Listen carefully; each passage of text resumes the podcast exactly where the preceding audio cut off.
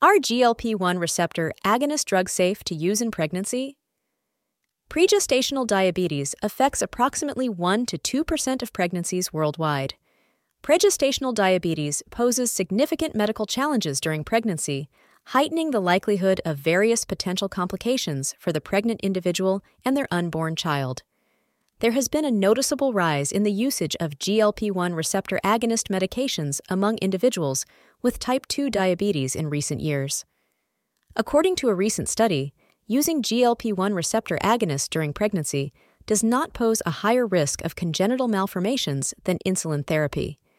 It is predicted that there will be a continued rise in the number of infants who are exposed to these drugs during pregnancy, according to scientists. Pregestational diabetes, a condition in which diabetes is already present before pregnancy, affects approximately 1 to 2% of pregnancies worldwide. Pregestational diabetes can cause an increased risk of miscarriage, stillbirth, and preterm labor. Having a low birth weight can also have long term health consequences for the baby, increasing the risk of diabetes, obesity, and heart disease later in life. Additionally, having this condition can heighten the chances of experiencing various complications during pregnancy, such as congenital disabilities, miscarriage, fetal growth restriction, premature labor, and preeclampsia. The use of GLP 1 receptor agonist medications such as Ozempic and Trulicity has seen a rise in pregnant individuals with type 2 diabetes, indicating the continued importance of diabetes medication in managing their condition during pregnancy. According to recent research, the risk of major infant congenital malformations is not increased when using second line non insulin anti diabetic medications like GLP 1 receptor agonists as compared to using insulin. This could have implications for the health of these children, as long term exposure to anti diabetic medications can have a variety of side effects. Further research is needed to understand better the long term effects of prenatal exposure to anti diabetic medications. Lack of data on the effects of GLP 1 drugs on pregnancy. Pregestational diabetes is a frequently encountered medical complication during pregnancy.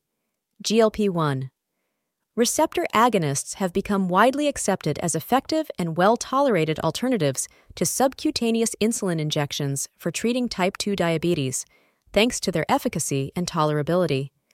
While these agents have the potential to improve patient acceptability and adherence, leading to better glycemic control and pregnancy outcomes, their safety during pregnancy remains unknown, mainly due to the exclusion of pregnant women from clinical trials. As a result, treatment guidelines currently do not recommend the use of these agents in pregnancy.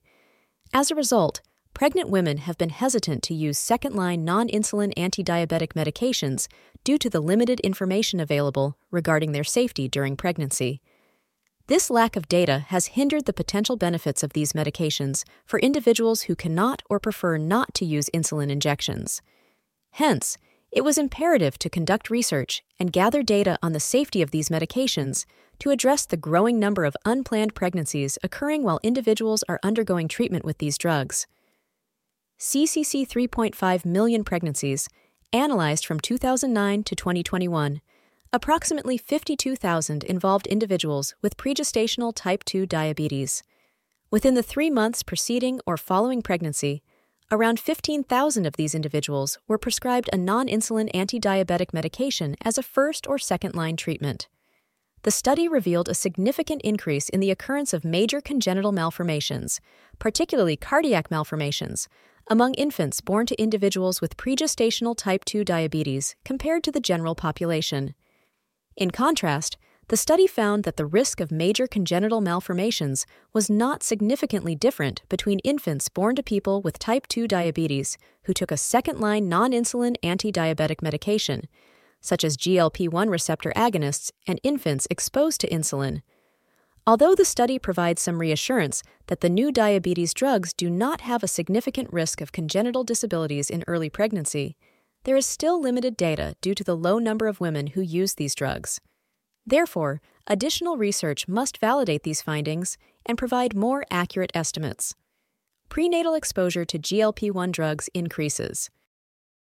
The researchers also noted a rising trend in utilizing second line non insulin anti diabetic medications, particularly GLP 1 receptor agonists. This suggests that the population of infants exposed to these drugs during pregnancy is expected to grow even further. Throughout the study period, there was a noticeable increase in diabetes prevalence among women in the reproductive age group. Furthermore, there was a significant uptick in utilizing newer anti diabetic drugs, particularly GLP 1 receptor agonists. Because not all pregnancies are intentional, an increasing number of individuals were conceiving while undergoing treatment with these medications. As the use of GLP 1 receptor agonists like semaglutide trusted source, Wegovy, Ozempic, expands, the prevalence of infants exposed to these medications during pregnancy is expected to rise steadily. As a result, more and more patients and healthcare professionals will seek information regarding the safety of GLP 1 receptor agonists in the early stages of pregnancy. Our research is of great importance as it offers preliminary evidence that these medications are safe for infants exposed to them during pregnancy, providing improvement for infant health. Second line non insulin anti diabetic medications like GLP 1 receptor agonists have shown to be safe for use during pregnancy, as they share similarities with previously used medications like metformin and glyburide trusted source in treating pregestational diabetes. For women with type 2 diabetes who are planning to get pregnant, it is crucial to maintain a hemoglobin A1C level below 7. This can be achieved by using GLP 1 medications, which effectively control blood sugar levels. It is important to note that having a hemoglobin A1C level above 7 can increase the risk of anomalies, particularly those related to heart health, by 15%. When evaluating the risks and advantages of using medications during pregnancy, it is essential to prioritize the well being of both the mother and the fetus. The available information suggests that these medications can improve glycemic control and have minimal adverse effects on the fetus.